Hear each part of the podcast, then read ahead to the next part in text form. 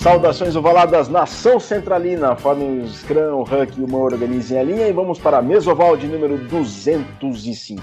Isso mesmo, é do centésima quinta edição do podcast do Rugby do Brasil, trazendo uma cultura de rugby aqui para todos vocês. Eu sou Virgílio Neto, o Virga, e esta edição excepcionalmente só contará comigo e o convidado. E a gente tem um convidado mais do que especial, Rafael Botelho Gouveia graduado, licenciado e mestre em Educação Física pela Universidade de Campinas. Professor da Fundação Educacional de Penápolis, em Penápolis, interior de São Paulo. Treinador do Minas Quad Rugby. E ele foi o treinador da seleção brasileira de rugby em cadeiras de rodas nos Jogos Paralímpicos Rio 2016. É isso mesmo, pessoal. A gente vai falar sobre o rugby em cadeiras de rodas nesta 205ª edição. Não que a gente esperou chegar em 205 edições para falar do rugby em cadeiras de rodas. O Rafael é testemunha disso, a gente queria levá-lo para o Mesoval há muito mais tempo, desde as origens do Mesoval em 2016, só que por questão de agenda, o Rafa nunca pôde comparecer. Rafa, é uma honra te receber. Vamos falar muito sobre o Paradesporto nesta edição do Mesoval, edição de número 205. Tudo bem? Tudo bem, obrigado, Virgo, convite. Abraço aí toda a comunidade do rugby, do rugby em cadeira de rodas, do esporte brasileiro que não é futebol aí. Obrigado pelo convite e por você ter esse espaço pra gente. Perfeito, Rafa. Nós é que agradecemos. É uma honra poder te receber. A gente vai falar bastante sobre o paradesporto aqui, especificamente o rugby em cadeira de rodas. Pessoal, colaborem com a mídia independente da Central 3, a mídia independente do Brasil, acessem apoia.se barra Central 3 e façam sua contribuição regular com a mídia independente do Brasil. apoia.se barra Central 3, vejam lá o quanto vocês podem colaborar e façam sua colaboração mensal com essa programação vasta, não só de esportes que tem a Central 3, mas de política, entretenimento, várias outras modalidades, vários outros assuntos que a Central 3 sempre aborda. Eu tenho acompanhado vários dos podcasts da Central 3 durante a pandemia, tenho lá meus preferidos, mas acessem central3.com.br e vejam lá todo o conteúdo que a mídia independente do Brasil produz, que a Central 3 também produz.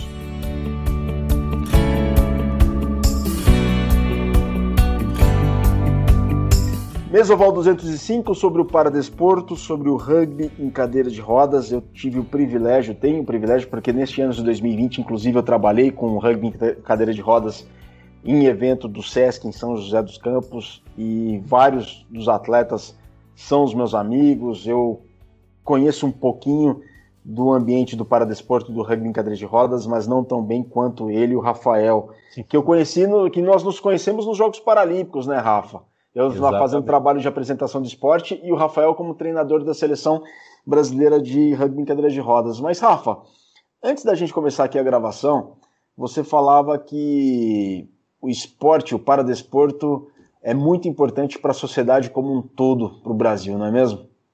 Com certeza. Tem diferentes tipos de deficiência, né? Tanto deficiência visual, deficiência auditiva, intelectual, que tem as suas próprias características. O rugby em cadeira de rodas assim como outros esportes paralímpicos que atendem à deficiência física ou à deficiência visual, no caso atletismo, natação, goalball, entre outros. O esporte, ele quebra um pouco o estigma do deficiente frágil ou do deficiente problema social, entre outras coisas, porque ele capacita a pessoa com deficiência a competir de novo.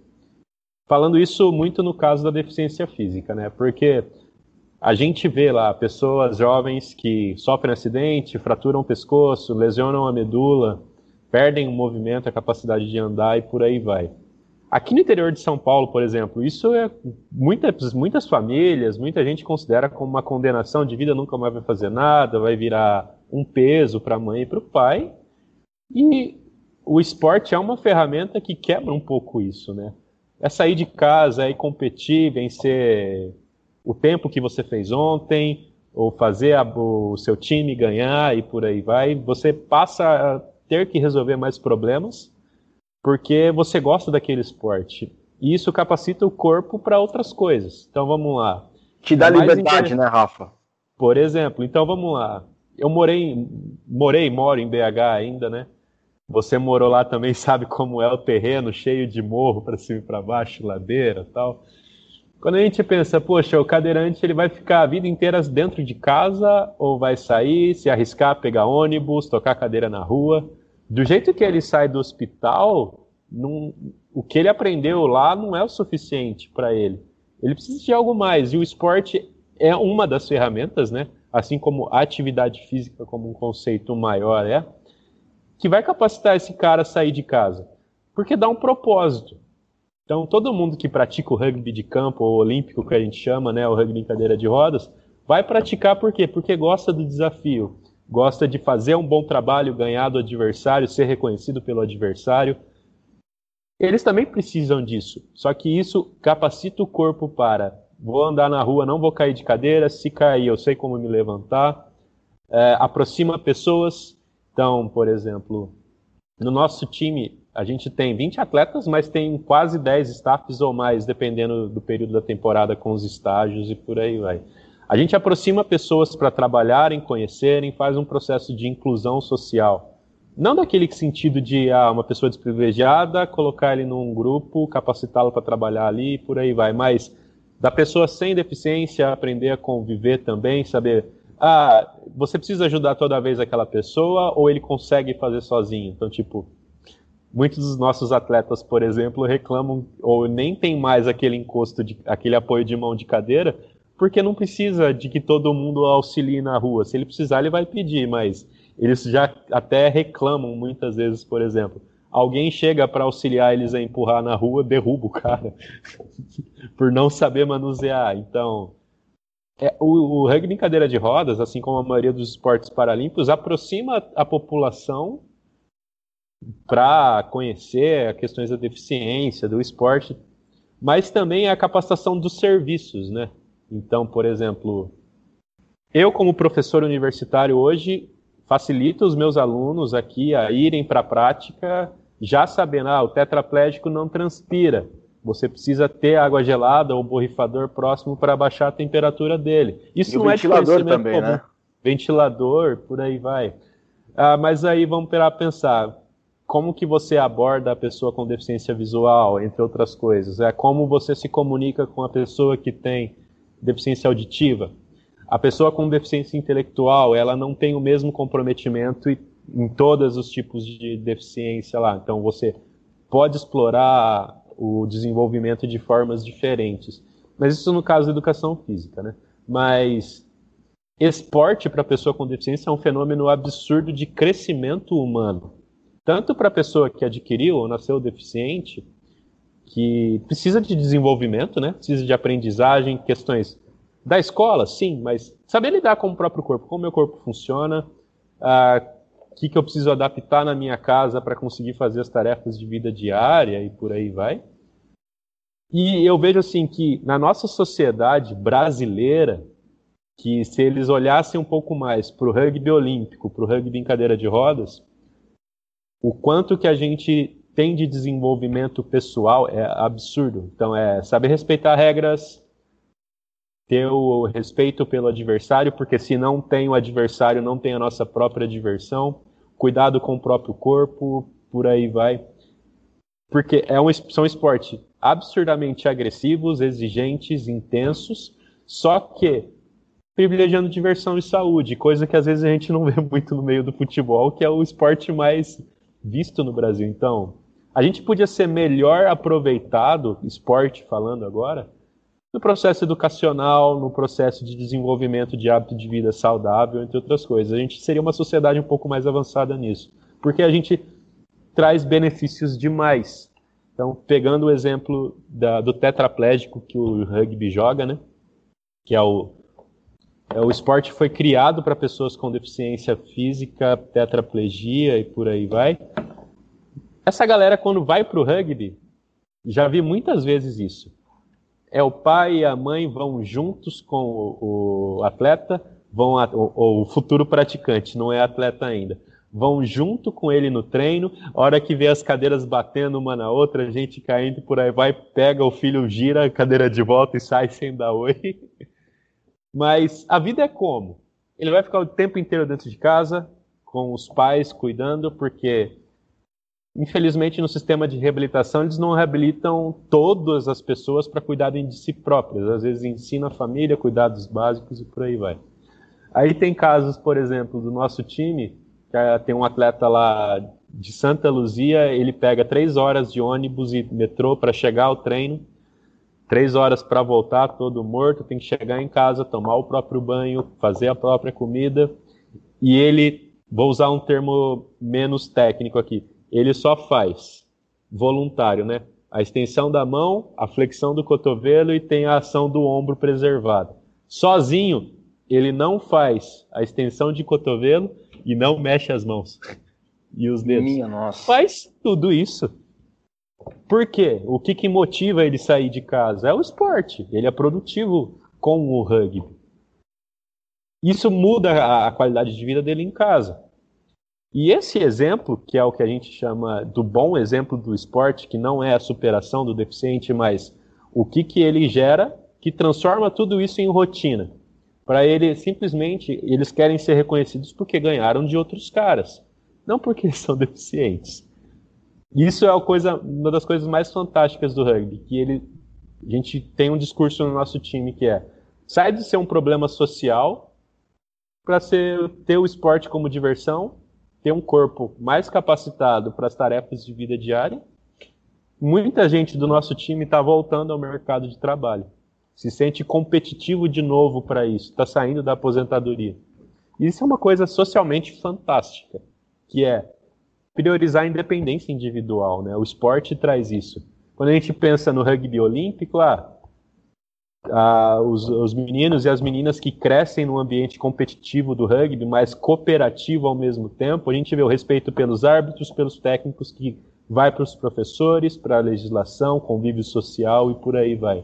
É agressivo? É, mas educativamente, educativamente é uma palavra. de uma maneira educativa, né? É de uma maneira educativa. De uma maneira educativa, constrói muito mais, porque o esporte ele precisa ser organizado por causa da agressividade dele. Sim. Porque se for muito solto, como é no futebol, sem respeito ao técnico, sem respeito ao árbitro, não ia prestar muito bem. É, é, é legal discutir isso. A importância social que o esporte tem, respeito ao horário cuidado com o próprio corpo, hora de banho, hora de sono, alimentação, isso não, não é todo mundo que vê. Uhum. Só que uhum. fica escancarado em algumas esferas. Por exemplo, para nós, quando o cara chega na quadra e.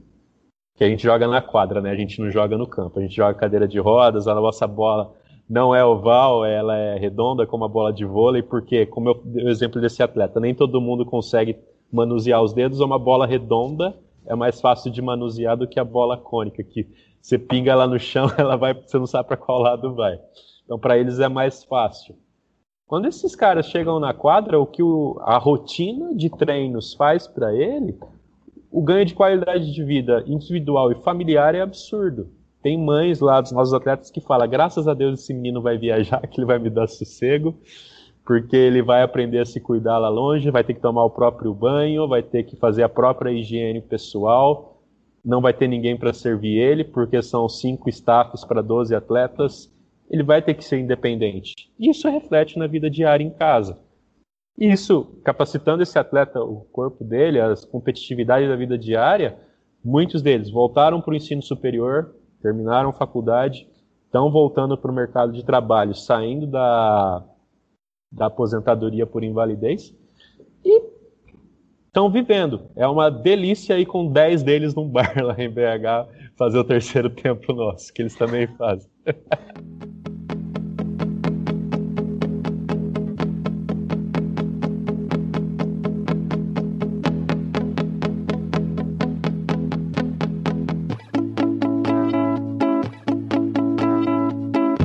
espetacular, Rafa. Isso mexe muito com a estima dos atletas e também faz com que a empatia seja aguçada dentro, dentro da, do, do círculo de convívio da equipe e dos agregados né, de uma equipe do rugby em cadeira de rodas. Espetacular. Agora, Rafa, especificamente dentro da modalidade, não dentro da modalidade, mas para entender o universo do paradesporto, explica para gente o que, que é a tetraplegia e a paraplegia. O rugby em cadeira de rodas é tanto para tetraplégicos quanto para, para paraplégicos, correto?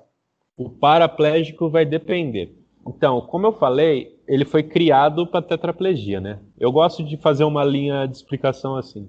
O basquetebol é um dos primeiros esportes para pessoas com deficiência que foi adaptado das regras originais, né? Você ter noção, a única regra que muda da regra do basquete olímpico para o em cadeira de rodas é a cadeira. Então, é a mesma altura de tabela, é a mesma linha de três, é o mesmo desenho do garrafão, é, são os mesmos tempos, a mesma bola e por aí vai. Quando cinco de cada lado também? Cinco de cada lado é igual, a única regra cadeira de rodas que muda. Aí quando você para e pensa, beleza, a cesta 3 metros e 5 de altura, bola lá entre 600 e 800 gramas, como que alguém não faz extensão de cotovelo joga bem? O alvo é para cima, você precisa jogar a bola para cima. Como alguém que não tem a mão funcional vai ter tanta participação para poder se divertir naquele esporte? Então, um grupo de canadenses lá pegou algumas regras do basquete, do hockey do gelo, fez uma do handball, fez um, um conjunto de regras para um esporte legal onde, em vez do alvo ser para cima, é para frente, pegou um conceito do rugby, construção de espaço, levar a bola de um lado da quadra até o outro pelo chão. Então a bola no colo, com a cadeira de rodas, você tem que passar pela linha dos cones, né, que seria o nosso try, e deixar a bola no chão. E com isso, muitos tetras migraram do basquete para esse esporte. Só que quando a gente pensa não na deficiência em si, no quadro clínico, mas na função, quatro membros comprometidos, porque o tetraplégico ele tem a lesão na medula espinhal, na anatomia a gente chama de ramos medulares, né? No primeiro ramo torácico para cima, se eu machucar eles, então eu vou perder a sensibilidade e a movimentação voluntária, que é aquela que a gente ah, pensa, o movimento faz de acordo com o nosso, com o que a gente pensou. Então, a gente perderia a movimentação do dedo mínimo aqui e a sensibilidade da região do antebraço. Você tem deficiência motora e sensitiva no membro superior, tetraplegia. Abaixo desse segundo ramo, desse primeiro ramo torácico, todos paraplégicos. Então, só para ter essa diferenciação anatômica, né? Então, o rugby ele é criado para tetra. Só que aí você tem distrofia muscular, amputação de quatro membros, poliomielite, má formação congênita, é, entre outros, paralisia cerebral. Então, hoje, se você tem deficiência permanente em pelo menos três membros, você pode ser elegível a jogar. Então, o paraplégico não é que ele não pode. Ele pode jogar desde que tenha uma deficiência em mais um membro.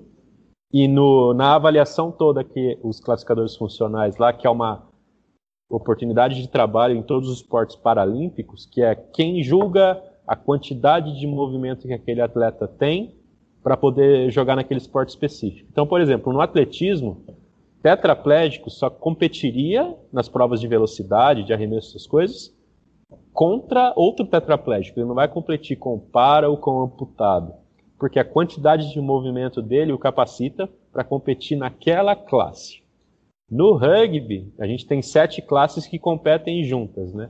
Então, eu não tenho quatro muito funcionais contra quatro poucos funcionais lá. Então, a gente Cada atleta tem essas notas, né? Meio ponto, um e meio, dois, dois e meio, três, três e meio, que aí quatro, que são joga quatro contra quatro no nosso rugby, né? Somados não pode passar oito pontos. E a gente ainda, tão inclusivo que é, né? Porque a gente pega, oferece um esporte coletivo para pessoas que têm deficiências severas, né? Então, como eu falei aqui, o caso do, do meu atleta lá de BH, o Everton. Ele tem movimentação voluntária só, os músculos que fazem aqui do antebraço a flexão do punho, o bíceps que faz a flexão do cotovelo e o deltoide, trapézio. Então a gente tem aí nem 10 músculos ativos. Mas então, Rafa, essa classificação, por exemplo, quanto maior for a mobilidade do atleta, maior a nota. Maior é a nota. E quanto Isso. menor a mobilidade dele, menor é a nota. A menor soma é a dos nota. quatro em quadra não pode passar de oito, correto? Não pode passar oito, isso mesmo. Porque eu, eu, me lembro, eu me lembro da seleção da Austrália que eles eram só dois relavam na bola. E os uhum. outros dois eram como se fossem peças de xadrez. Eles não tinham habilidade para agarrar a bola, mas eles tinham habilidade para é, girar Fazer a cadeira. as manobras defensivas Faz... e por aí vai. Eles não deixavam ninguém jogar, impressionante. E eles faziam a marcação de um jeito que era como se, for, como se fosse um jogo de xadrez. Exatamente. Lá eram os dois da Austrália, o Riley Batch e o Chris Bond. Exato. Eles são eles dois, duas pessoas que nasceram com uma não, se eu não me engano, o Bat nasceu com uma formação congênita e o Bond ele sofreu uma sequela de meningite e teve que amputar as extremidades do corpo. Então ele é amputado. Os dois não têm alterações fisiológicas que a gente fala, né? Que nem os tetras lá, os outros dois tetras, que são os dois meios pontos, não transpiram, não conseguem ir ao banheiro sozinhos, têm menor batimento cardíaco que a gente, por aí vai é difícil pra caramba controlar o treinamento deles, assim como é difícil pra caramba conseguir marcar eles lá. Não sei se você lembra, a gente conseguiu fazer um jogo parelho, o primeiro quarto do jogo que a gente jogou contra eles lá. Perdemos o primeiro quarto por dois pontos e depois deslanchou, porque a gente com só o Júlio na época, né, de com a mesma deficiência que eles, só que os caras ali com Riley Bat começou a jogar com 14, 15 anos, se eu não me engano, o rugby. Chegou ali com 28, monstruoso, fazendo um papel muito muito diferenciado em quadra lá. Da eu... saudade.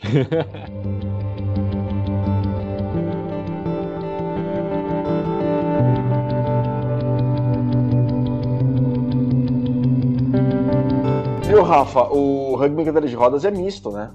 É misto. É, só uma questão até de discussão um pouco social que a gente fala porque você viu lá na Paralimpíada, os ouvintes aí vão soube depois aqui do, da entrevista, fazer, caramba, como é que é que esses caras estão falando aí? Vamos ver lá. Um esporte muito intenso, muito estratégico, como você falou aí do jogo de xadrez, né? E misto ainda por cima. Porque quando a gente pega a visão da sociedade para com mulher e para com a mulher com deficiência, você deixaria sua filha cadeirante e jogar bola com aqueles brutamontes tudo dando cadeirada um com o outro. Tem mães de homens com deficiência recente que já não deixam, com certeza não deixam mulheres. Então a gente tem um ponto paternalista aí da, da sociedade do mundo com isso. Não tem nem 100 praticantes de rugby feminino em cadeira de rodas no mundo. No então, mundo, no, no mundo. mundo. Creio que não passa disso. Tem os dados oficiais na master list lá da IWRF, mas creio que não passa disso. Nas Paralimpíadas foram duas, uma do Canadá duas. e outra da Grã-Bretanha. No Brasil, no último campeonato brasileiro, se eu não me engano, chegou a sete meninas jogando. No universo então, de 200 atletas, mais ou menos. Então, não tem condição de fazer o rugby feminino. Por causa, não temos número para isso. Então, é um esporte misto para incentivar que as mulheres vão praticar. E eu creio que, é, é, essa é a minha opinião individual, apesar de haver um movimento internacional da IWRF, que é a nossa federação, né? de querer criar a modalidade feminina, questão de representatividade mundial, poder político nos Jogos Paralímpicos e por aí vai. Mas é tão bonito um esporte mais inclusivo onde os dois gêneros praticam juntos. É, a gente tem essas discussões sociais aí do esporte, a questão dos trans poderem jogar ou não com as mulheres e por aí vai. O nosso, o nosso esporte nunca vai ter esse problema, porque já está junto. E é fantástico.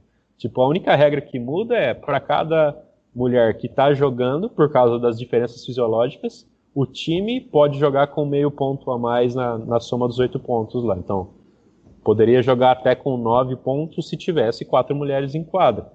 É justo? Diferenças fisiológicas, mas nada que diminua o valor da mulher que está jogando. Ela é essencial. Se a gente pega hoje no rugby atual, o Japão, que é o atual campeão mundial de rugby em cadeira de rodas, tem uma mulher no time, que o time só consegue usar os melhores jogadores em quadra porque ela está lá. E ela é altamente treinada. E os técnicos consideram as atletas mulheres que chegam no nível de seleção como peças estratégicas de altíssima intensidade em quadra. Então, eu vejo muito positivo ficar misto o esporte e não separar por gêneros, mas tem as discussões da galera aí para cima.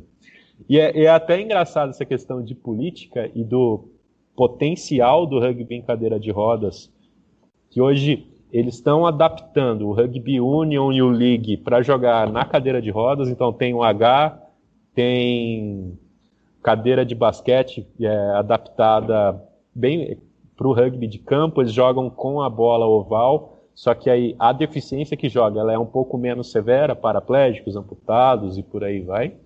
Eles estão adaptando o tag, eles querem é, estão fazendo uma versão do, do rugby em cadeira de rodas que eu trabalho só para pessoas com a, a, tetraplegia mais severa ainda, que é o que a gente chama de ponto baixo, que joga na cadeira de defesa lá. A gente tem duas adaptações de cadeira, né? Uma para ataque e outra para defesa. A de defesa ela tem uma grade na frente que facilita as manobras defensivas, né? Para quem, principalmente quem não tem o trivo, é muito difícil fazer a propulsão aqui. Então, se comparar em velocidade com quem principalmente tem o tronco ativo no caso do bate da Austrália lá, ele se diferencia muito porque na propulsão não é só peitoral, não é só tríceps, ele toca a cadeira com o tronco ainda, ganho de velocidade e poder de defesa é muito maior. Então, para equilibrar, quem tem mais comprometimento joga com um tipo de cadeira diferenciado. Eles estão fazendo um rugby só para essa galera jogar mais.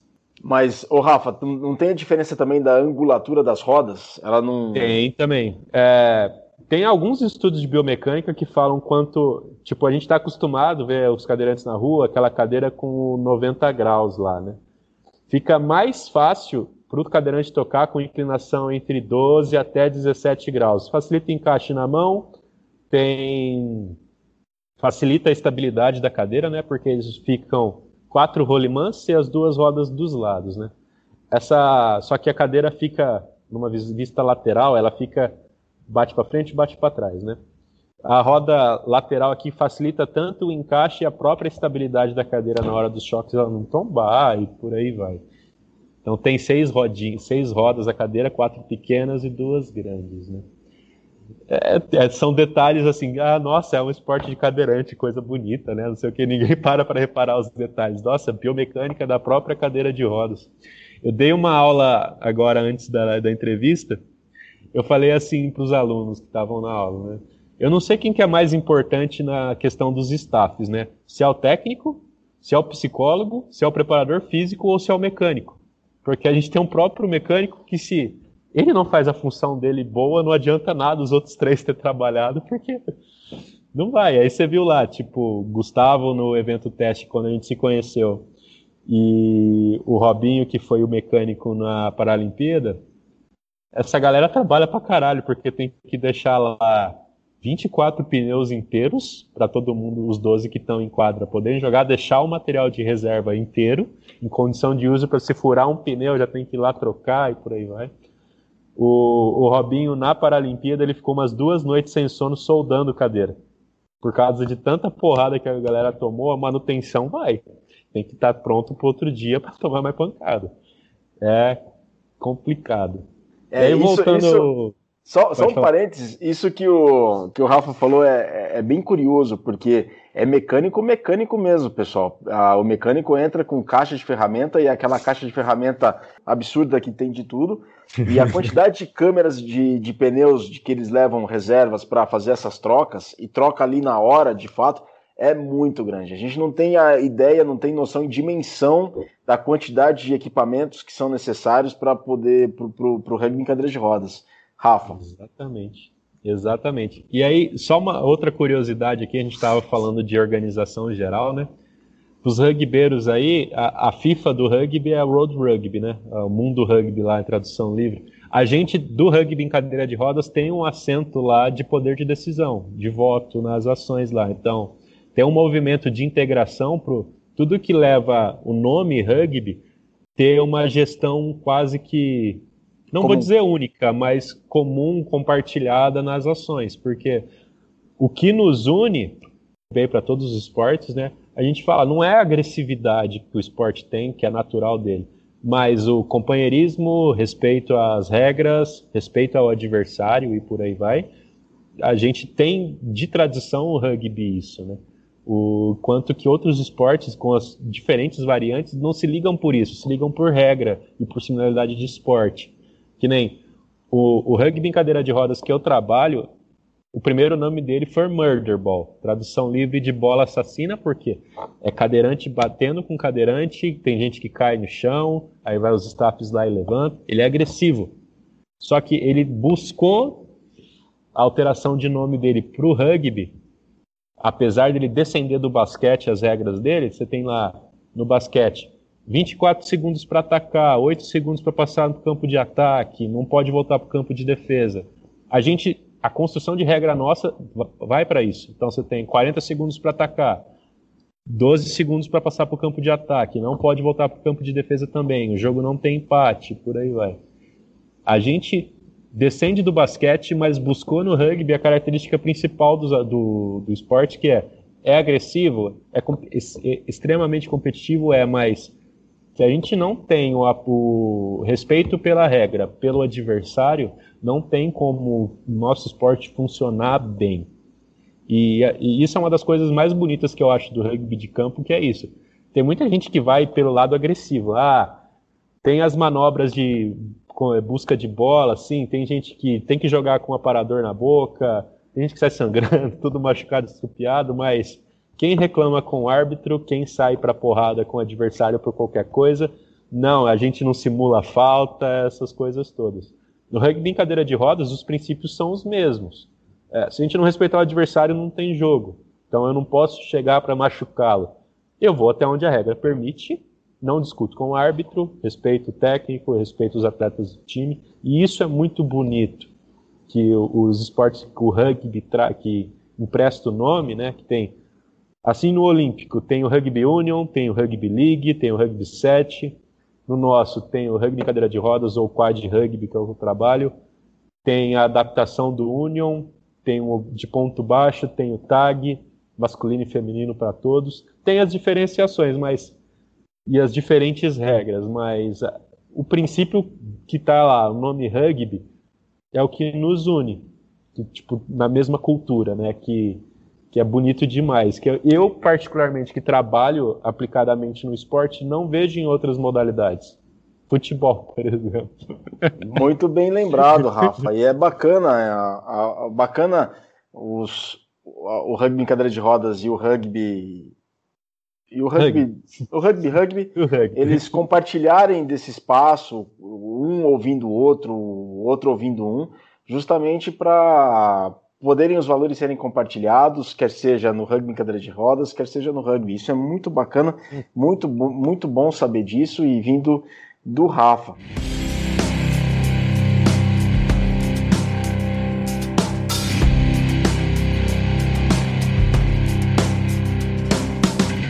Rafa, é, a gente agora entrando especificamente nas regras do rugby em cadeira de rodas, você muito bem disse, né? São 40 segundos para poder fazer o try, né? Para poder atravessar a quadra. A quadra é do tamanho do, de uma quadra de 28 basquete. Por 15. 28, 28 por 15. 15. Tem que atravessar a quadra, colocar a bola para frente da linha de fundo e a colocar a bola no chão. Né? 12 segundos para avançar da quadra de defesa para a quadra de ataque, não pode voltar para a quadra de trás. São quantos tempos? São quatro períodos, né? Quatro períodos de oito minutos cronometrados. Então, de jogo, jogo, 32 minutos. De jogo, 32 Só que, minutos. Jogo, jogo, jogo, 32 minutos. Tanto é, se a galera aí for ver as estatísticas da, das Paralimpíadas, tá lá, 32 minutos de jogo, a não ser que teve prorrogação, né? Só que de jogo tem uma hora e vinte, uma hora e meia, que a galera tá lá, porque Aconteceu alguma coisa que o juiz apitou, o relógio para. Então, é try para, é saída de lateral para, falta para e por aí vai. O, então, a, o atleta cai, para, pa, depende. Depende ainda. Se colocar em risco a integridade física dele, o jogo para. Ah. Se não, espera o lance parar. É, manutenção, a mesma coisa. Se ele não interferir no andamento do jogo, ele vai ficar lá com o pneu furado numa parte da quadra e o time dele vai defender com um a menos, ou atacar com um a menos, e por aí vai. Só, essas coisas só faz em bola morta ou quando a integridade física do atleta em questão está em perigo. Então, por exemplo, caiu, está vindo uma cadeira na trajetória dele. O árbitro vai parar, por segurança. Aí, de regra, tem, então, a medida da quadra de basquete tem a, a, o retângulo, né, a linha do meio, e duas áreas nos fundos das quadras, que é a área de gol. Né? Não é a linha inteira, tem um espaço ali de 8 metros, que é separado por dois cones, e um retângulo, que seria uma área de defesa, onde a defesa pode se colocar lá para tentar evitar o gol. Mas só, mas, pode... é, só podem ficar tantos atletas Três. nessa área, três, né? Três atletas, senão aí ninguém passava, né? É. Se ficasse os quatro. Aí tem umas regrinhas específicas, né? Você não pode. Quem tá com a bola não pode passar em nenhuma das linhas a não ser a linha de fundo, porque senão você sai de quadra. É o mesmo princípio para a linha do meio de quadra. Passei para o campo de ataque, não posso relar na linha de meio de quadra, senão estou infringindo uma regra. O que eu acho fantástico do rugby, que assim, que eu depois que eu comecei a trabalhar com ele, eu sou palmeirense, mas eu perdi o tesão do futebol, que é assim, o rugby sempre te obriga a atacar. Então, até ah, tem 12 segundos para passar o campo de ataque, tem 40 para fazer o gol, você não pode voltar. Tem os adversários querendo te roubar a bola. Se você não ataca bem sempre, você vai perder a bola, vai tomar um gol nas, trai nas costas. Né? No futebol, você pode fazer um gol, ficar os 11 dentro da área lá de defesa e tempo passa, fica aquele jogo chato e por aí vai. A gente tem isso do basquete, né?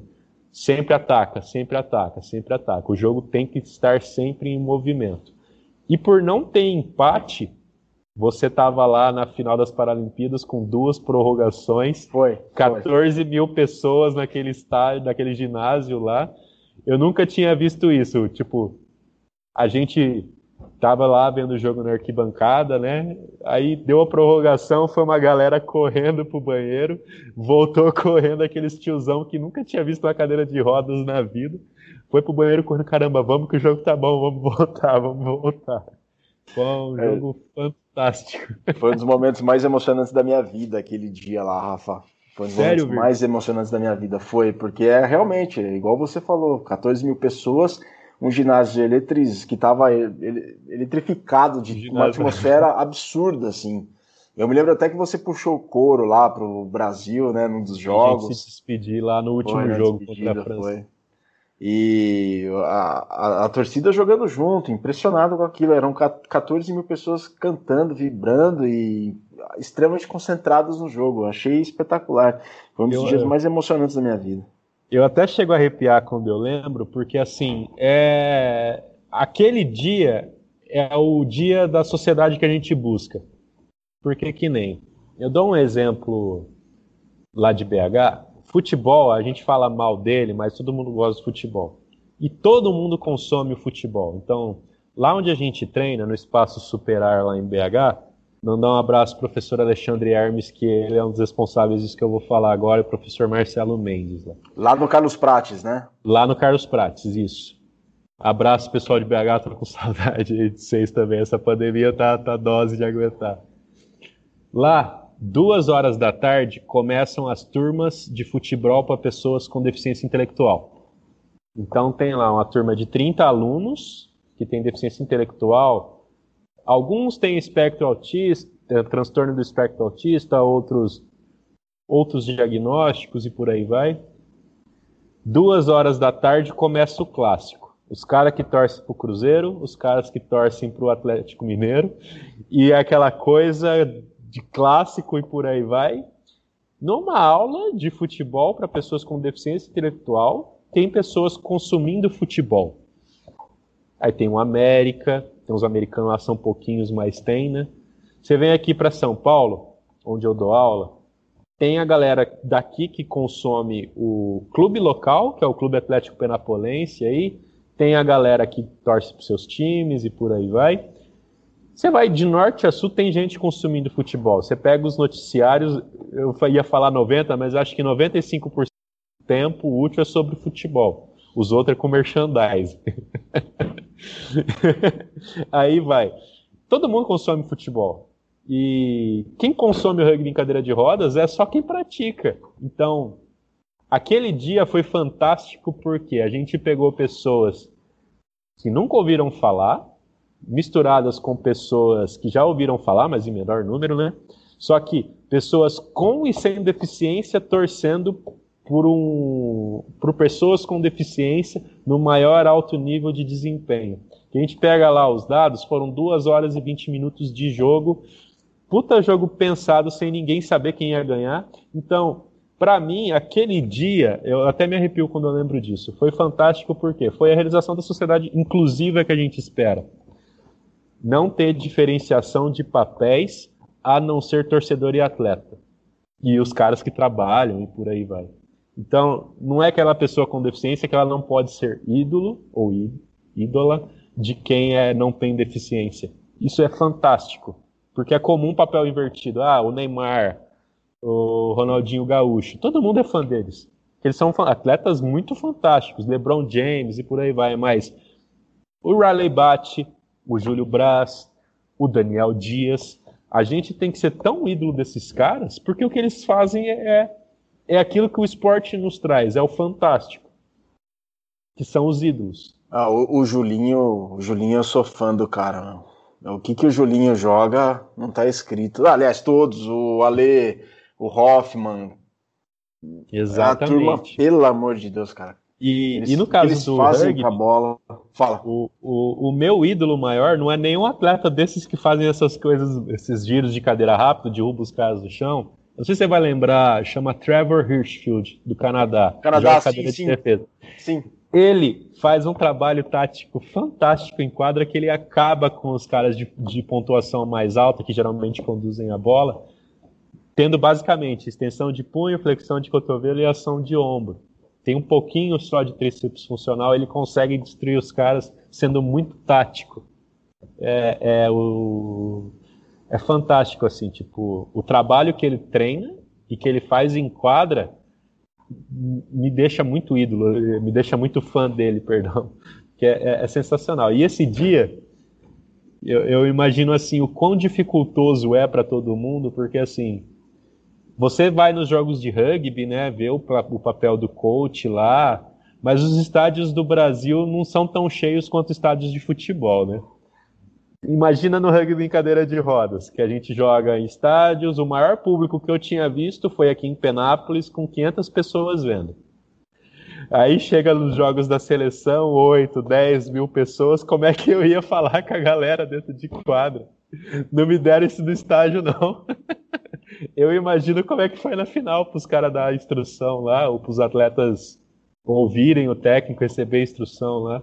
Teve um canadense acho que você até vai lembrar disso, né? O, com uma imagem muito clássica. Internacionalmente foi um fato absurdo do que aconteceu no Rio, né? Aí o Zeke Madel do Canadá, ele roubou a bola, derrubou alguém, a torcida brasileira começou a vaiar ele. Foi, ele, foi. ele parou no meio de quadra, começou a olhar para a torcida, por quê? por quê? Depois ele terminou o lance. É muito difícil. Foi, foi, foi num lance lá que aconteceu. Coisa do jogo, né, Rafa? Coisa do Normal jogo. do rugby. Normal do rugby. Aí, ninguém entendeu. Ah, derrubou o brasileiro, começa a vaiar ele lá. Toda ele vez parou, que ele olhou assim.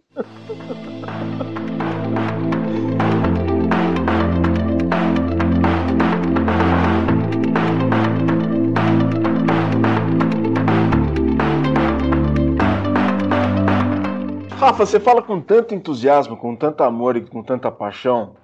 Agora sobre você. De onde surgiu essa paixão pelo paradesporto, pela, pelo rugby em cadeira de rodas? Como é que tudo isso começou? Olha, lá a graduação da educação física, ela é onde eu estudei lá na Unicamp, ela é bem completa nesse quesito, né? A gente é obrigado a pagar a carga horária de estágio com treinamento, com atividade física voltada para a saúde, para o lazer e exclusivamente para pessoas com deficiência.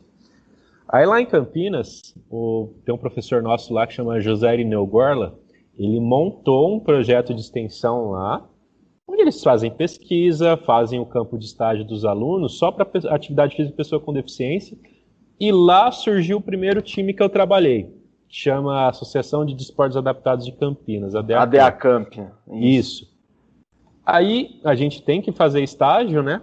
Na época eram 40 horas, mas eu acabei fazendo umas 200 ou mais lá de estágio. Onde a gente começou a ter a, a contato com os meninos, né? Lá na época tinham 10 atletas. Muitos de nós somos amigos até hoje daquela época, tanto atletas, quem trabalhou naquela época e por aí vai. De vez em quando surgem umas rivalidades aí, umas amizades acabam, mas o respeito continua, né? Aí eu vi aquilo como uma oportunidade profissional primeiro. Não foi, ah, porque trabalhar com deficiente é bonito, não sei o quê, ah, e vai fazer bem, não sei o quê. Ah, como tem pessoas que enxergam dessa forma, né? Não, enxerguei como uma oportunidade profissional, porque quando eu entrei, era o segundo ano de vida no rugby do Brasil, né, 2009, tinha espaço para a gente crescer. Então, eu fiz a minha iniciação científica, fiz meu trabalho de conclusão de curso, Fiz meu trabalho de conclusão de curso de uma especialização que eu fiz com o rugby, né? Eu estudo muito análise de desempenho, scout, entre outras coisas. Tive a oportunidade de entrar no mestrado, ter a bolsa de estudos lá para desenvolver pesquisa com o rugby. E foi. Então, do trabalho que a gente fez no estágio, os atletas reconheceram meu trabalho e também indicaram meu nome para a diretoria do time que surgiu lá. Em 2011 eu assumi como técnico. A gente foi campeão brasileiro 2011, 2012. A partir dali eu encerrei meu mestrado, quis respirar novos ares, né? O time de Curitiba me contratou, eles tinham acabado de subir da segunda divisão. A gente fez um trabalho bem da hora lá, conseguimos ser campeão brasileiros. Esse ano o Rafael Hoffman, o Marcílio vieram somar com a gente lá, o Elder Prado também. Aí, umas desavenças do destino, um ano depois eu saí de lá, Aí fiquei uns seis meses fora, aí fui para o Campeonato Brasileiro 2014 com os Gigantes de Campinas, né? Que era a galera que era da Deacamp, também tiveram umas desavenças lá, fundaram um time próprio. Aí o time de Belo Horizonte, que é o Minas Quad Rugby, esse do, do Javali aqui, né? A gente se encontrou lá, eles perguntaram como é que eu tava de rotina, se estava livre, se estava com os gigantes. Não, eu falei, tô aqui como voluntário com os gigantes, né? O Fábio, que era o presidente da época, liberou para a gente ir lá ajudar. A Ana Paula, que é a técnica até hoje lá, a gente contribuiu um pouco o trabalho dela na parte da mecânica, no bastidor, né? Porque tem que consertar pneu, tem que trocar pneu, tem que ajudar a galera no banho, por aí vai. Só que aí quando o Minas me convidou, eu já falei o trabalho que eu tinha lá em São José do Rio Preto, ó, vou mudar para lá porque eu tenho um foco, eu quero trabalhar na Olimpíada. Então fui, aí estou até hoje lá, né? Então foi um trabalho diferente do que eu tinha feito, né? Em Campinas era a base da seleção brasileira, em Curitiba a gente somou atletas lá, um congênito que é o Moisés Batista, com os meninos que vieram de fora, a base que tinha lá. A gente fez um trabalho legal desenvolvendo novos atletas, né? Quando eu cheguei em BH não tinha nenhum atleta com experiência de seleção quase. E a gente foi construindo do zero, passando a parte tática, o pessoal que trabalha comigo lá na parte de preparação física, eles são fantásticos, os atletas têm total confiança neles, a gente vai construindo base. Né? 2015 a gente foi terceiro no brasileiro, e aí de 16 até hoje a gente é campeão brasileiro, tetracampeões seguidos aí. Aí Poxa. o Júlio joga com a gente lá, né? Ele jogou, começou no time do Santer do Rio de Janeiro, só que ele viu o que a gente tinha para oferecer, ele, ah, deixa eu jogar aí. e veio somar com a gente e tal. Não que o time do Rio não, não conseguiria propor para ele, né? Mas a gente tem uma maneira de seguir que ele se gostou, se sentiu seguro para trabalhar e veio. Assim como o Guilherme e o Davi, que estavam jogando na Deacamp em Campinas, somaram com a gente, foram se somar lá a Marcel, Everton, Jorge, Carlos Eduardo, Luan, Esdras, Tiago, Flávio. E assim, Minas Gerais é um lugar fantástico, né? Eu gosto da casa da minha mãe, mas gosto de lá porque lá eu ganhei muitas outras mães, que são as mães dos atletas, né? Então, você fala que eu falo com carinho pela modalidade, é que assim, transformou a minha vida, né? Eu era um cara que saiu do interior de São Paulo para uma realidade de Campinas, tentar construir carreira na educação física, né? E fui conseguir no esporte para pessoas com deficiência. Então, o, o rugby me deu a oportunidade de estar na Olimpíada, que é o máximo da carreira que um técnico pode ter. Depois ele tem que batalhar para ganhar a medalha lá, né? Mas eu fui técnico da seleção brasileira já em 2011 com 23 anos. A gente ganhou uma medalha de bronze no Parapan da modalidade, ganhamos bronze de novo em 2013. Aí troca de técnico e por aí vai, mudança de projeto, a gente conseguiu voltar em setembro de 2015 para terminar o ciclo para o Rio, né? Aí a gente terminou a Paralimpíada e tal, mas o rugby me credenciou a estar tá numa Olimpíada, creio que muitos profissionais muito mais capacitados que eu não tiveram essa oportunidade de representar o país lá num dos eventos mais, perdão da palavra, mais foda do mundo, né? Tem a Olimpíada, tem a Paralimpíada, tem a Copa do Mundo de Futebol e a de Rugby. São os quatro maiores eventos do mundo em termos esportivos aí. Eu fui lá e foi fantástica a experiência, assim. E isso me capacita para estar tá no meu time ainda, né? As experiências que eu tive hoje, até hoje, e capacita eu estar tá na cadeira de professor que eu tenho hoje, né? Formando novos profissionais. Então, o esporte mudou a vida do menino do interior lá de São Paulo, que mal sabia cozinhar direito, foi morar sozinho e por aí vai. Aí hoje está aqui ensinando outros, né? Isso é fantástico, a transformação que o esporte também traz para quem trabalha, né? Faz para os atletas, como eu falei aqui, tem gente que voltou a estudar, está saindo da aposentadoria, está desaposentando, voltando a trabalhar de novo. Mas para os profissionais, é uma porta que abre que nunca pode ser fechada, porque e isso eu falo para os meus alunos, né? Tem, segundo as estatísticas revisadas do governo, entre 13 e 14 milhões de pessoas com deficiência no Brasil. Seguro do que eu estou falando, 90% não tem acesso a serviços de lazer.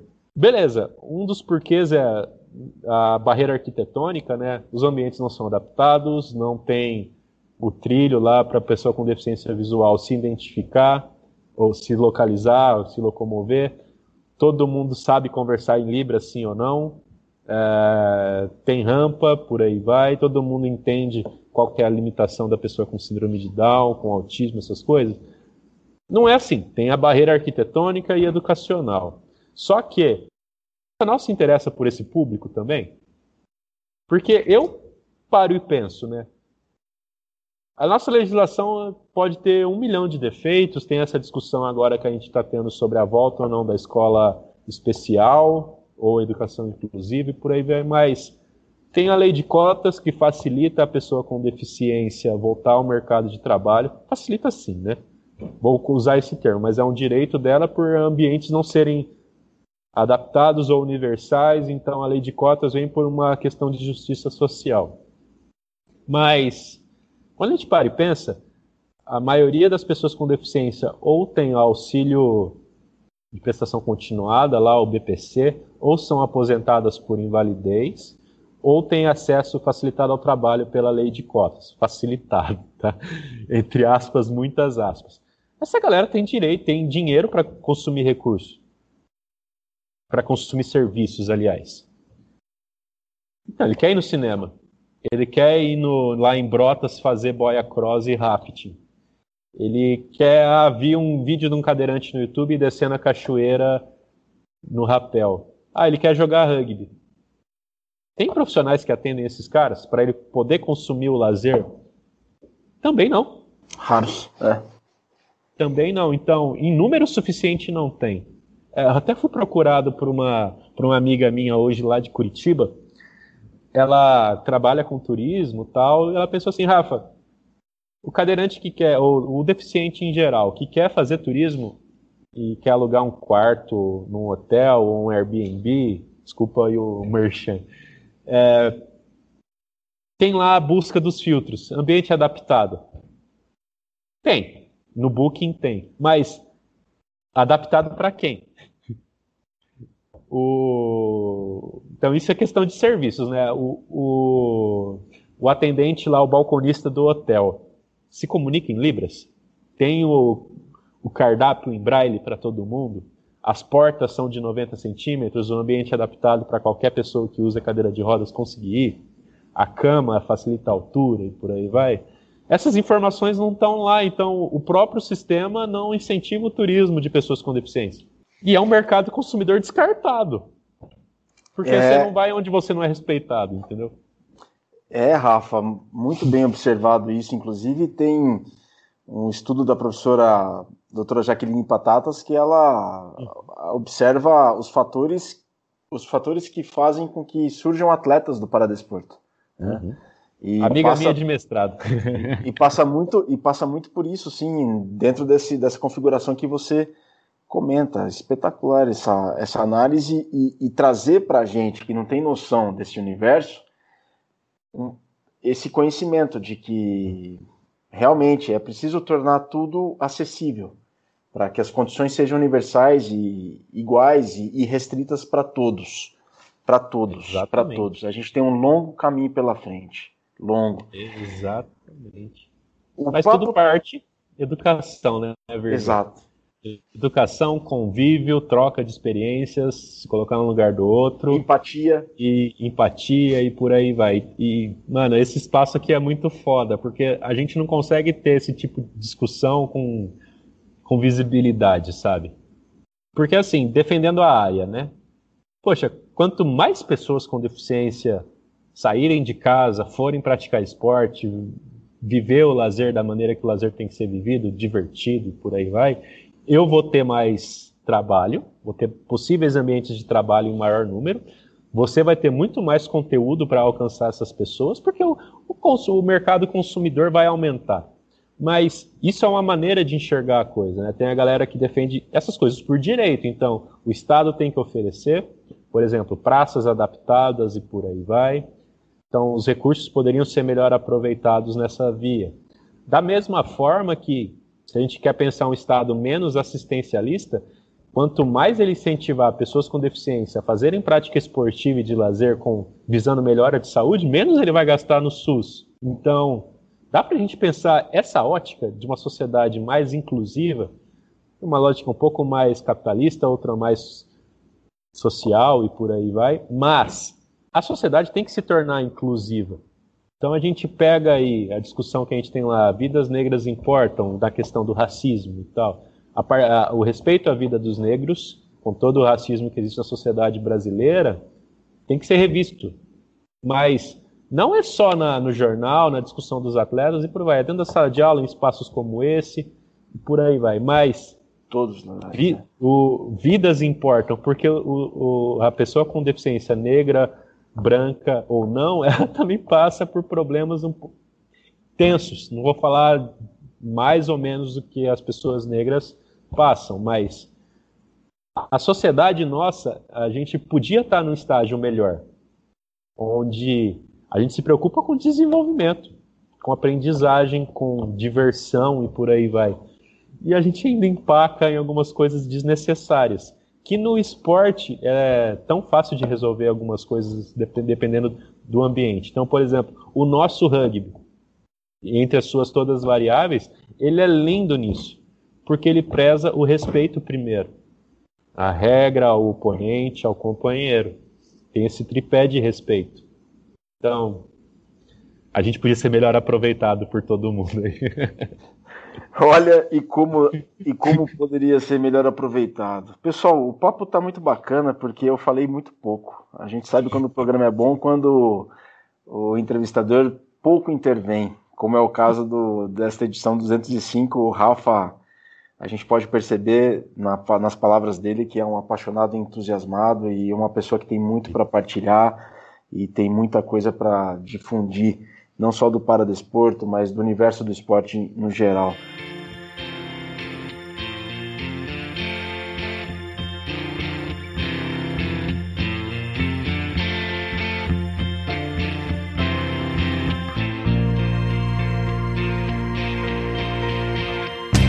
Ô Rafa, só para finalizar, o rugby em cadeira de rodas cresceu bastante nos últimos anos, mas dá uma dimensão para o público do Mesoval qual que é o tamanho do número de, eh, número de praticantes, equipes, a distribuição geográfica e também o rugby em cadeira de rodas cresceu bastante por conta de um bom trabalho da gestão do, do Comitê Paralímpico Brasileiro, né?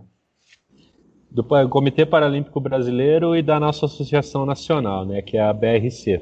A gente em 2008 fez o primeiro Campeonato Brasileiro com três times. Hoje a gente já tem duas divisões, 14 times pelo Brasil e por aí vai. Então, de baixo para cima, Curitiba, Campinas, São Paulo, Rio de Janeiro, Bebedouro, tem time em Bebedouro no interior de São Paulo.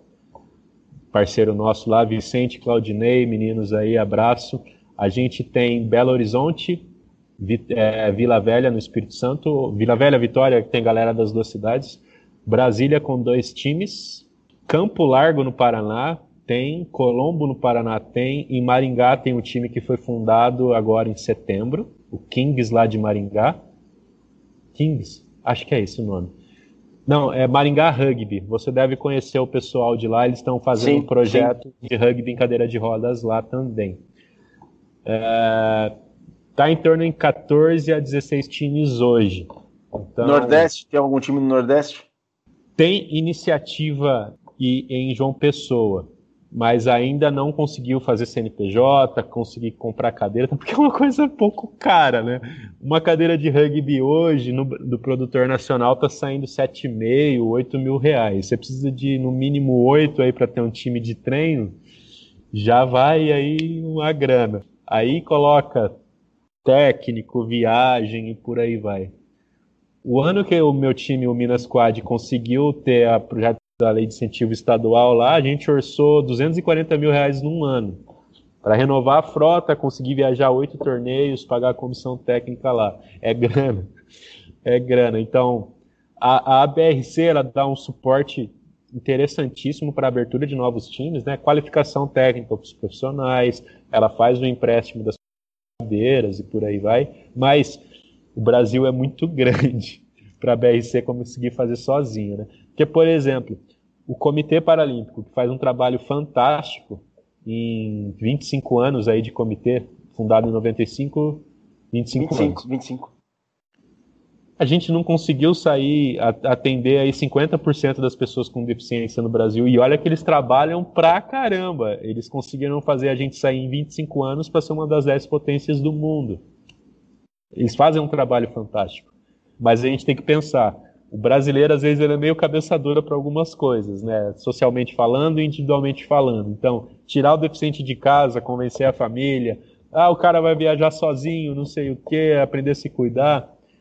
É muita gente para a gente fazer uma conscientização com o órgão principal, que é o comitê, né? E a entidade de cada modalidade aí. Aí vai para os clubes e por aí vai. Então, não é uma cadeia simples para atender tudo isso de gente, né? Então, Brasil, a gente estava falando, tem 200, 250 atletas inscritos na BRC hoje. Sete mulheres lá, se eu não estou errado na minha conta. Mundo, são ranqueados hoje 26 países, se eu não me engano. E os mais 20 países em desenvolvimento que não são ranqueados ou por não ter liga própria, ou por não ter um sistema de classificadores e árbitros dentro do próprio país, a seleção não viajou para jogar um campeonato continental e por aí vai. Mas no mundo, o rugby em cadeira de rodas é um esporte em expansão absurda. Então, no Brasil a gente tem aí 12 anos de modalidade.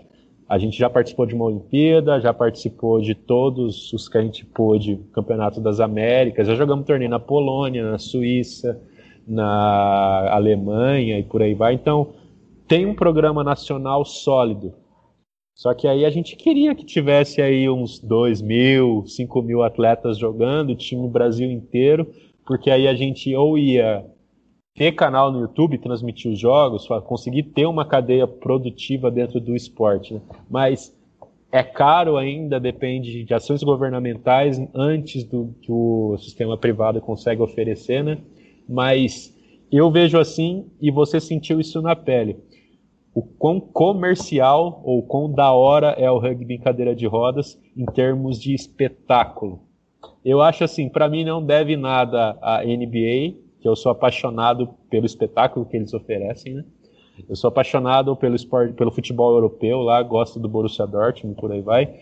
Gosto mais por tradição familiar, ainda tá tão bonito o jogo deles aí por enquanto, mas o rugby em cadeira de rodas é um espetáculo muito da hora a hora que a pessoa para e vê lá as cadeiras caindo e depois começa a entender e ver a estratégia por trás de tudo que está acontecendo, eu tenho a, amigos que não tem nada a ver com educação física e esporte que estão lá, querem acompanhar todos os jogos. Tem gente até querendo cobrar para os sites de aposta começar a entrar e por aí vai. De tão da hora que é. E sem dúvida alguma é muito bom mesmo. Yo, Chuck, what's the move, man? I was on my way up here to the studio, you know what I'm saying? And this brother stopped me and asked me, yo, what's up with that brother Chucky D? He swear he nice. I said, yo, the brother don't swear he nice, he knows he's nice, you know what I'm saying? So Chuck, I got a feeling you turning into a public enemy, man. Now remember that line you was kicking to me? Bom, pessoal, todo princípio tem um fim e chegou a hora do fim. Infelizmente, o Mesoval 205 está chegando na reta final com o Rafael Botelho Gouveia, graduado, licenciado e mestre em Educação Física, professor da Fundação Educacional de Penápolis, em São Paulo, treinador do Minas Squad Rugby, ele que foi treinador da seleção brasileira de, do rugby em cadeira de rodas nos Jogos Paralímpicos Rio 2016. Esse papo espetacular, o Rafa tem muito para transmitir, tem muito para passar. Rafa, sem palavras para te agradecer. Foi Isso, uma honra poder te receber. Muito legal. Venha mais vezes. A gente vai, das próximas edições, também procurar falar com atletas que fazem parte da, do jogam o rugby em cadeira de rodas, quer seja da seleção brasileira, quer não sejam da seleção brasileira, não apenas da seleção brasileira, mas falar com eles também. Parabéns por todo o trabalho que você fez, faz e ainda vai fazer para o Paradesporto do Brasil, que é bastante aí. É bastante ainda, Rafa. Muito obrigado. Obrigado de novo. Primeiro, obrigado pelo espaço que você dá para o esporte. É, acompanho o seu canal, acompanho o seu trabalho desde que a gente se conheceu lá na, na Paralimpíada do Rio, né? Isso é fantástico. É, você trabalha tanto com o esporte assim como eu. Eu no aplicado, você na divulgação, criação de conteúdo e por aí vai. A gente tá na mesma tá no mesmo nicho de mercado, eu diria. É, obrigado pela oportunidade. Falar de rugby é sempre um prazer, é o que eu gosto, é o que me qualifica estar na posição de professor hoje, de técnico, né? E com certeza qualquer atleta que você convidar vai estar muito feliz de vir compartilhar as experiências, as histórias e por aí vai. Se você chamar a galera do Minas, eles vão contar as nossas histórias de bar lá, vai ficar fantástico ainda. as artes que eles fazem. Virga, obrigado de novo. É... Quiser fazer o rugby, a Mesoval 206 com a gente também, a gente está aberto aí, não tem problema nenhum, não, vai ser um prazer mesmo. Porque é muito gostoso falar do que a gente faz. Obrigadão. É isso aí, Rafa. É muito gostoso falar do que a gente faz e faz com amor. É muito gostoso. Exatamente. É muito gostoso. Nas palavras do Rafa mesmo, olha quanta cultura de rugby nesta edição 205 do Mesoval. Pessoal, este foi Rafael Botelho Gouveia, um dos principais nomes do rugby em cadeira de rodas, não só do Brasil, mas do mundo também. Uma pessoa espetacular. A gente fica por aqui, voltaremos na próxima oportunidade. Saudações ovaladas e um grande abraço. Get up, and show no fear. Get up if y'all really care. Need 20 years, now get up. Yeah, that's right. We're public enemy number one in New York. Public enemy number one in Philly. Public enemy number one in D.C. Public enemy number one in Cleveland, Ohio. Also, we're public enemy number one in St. Louis. Public enemy number one in New Jersey. And Buzzing. We're also public enemy number one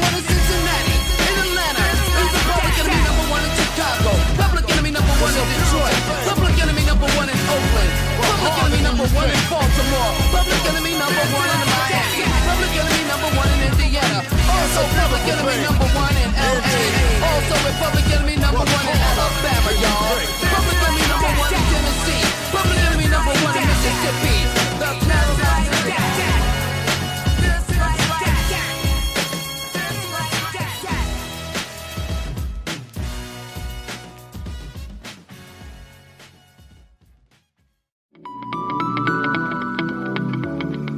Programa que você acabou de ouvir tem a produção da Scrum Prod.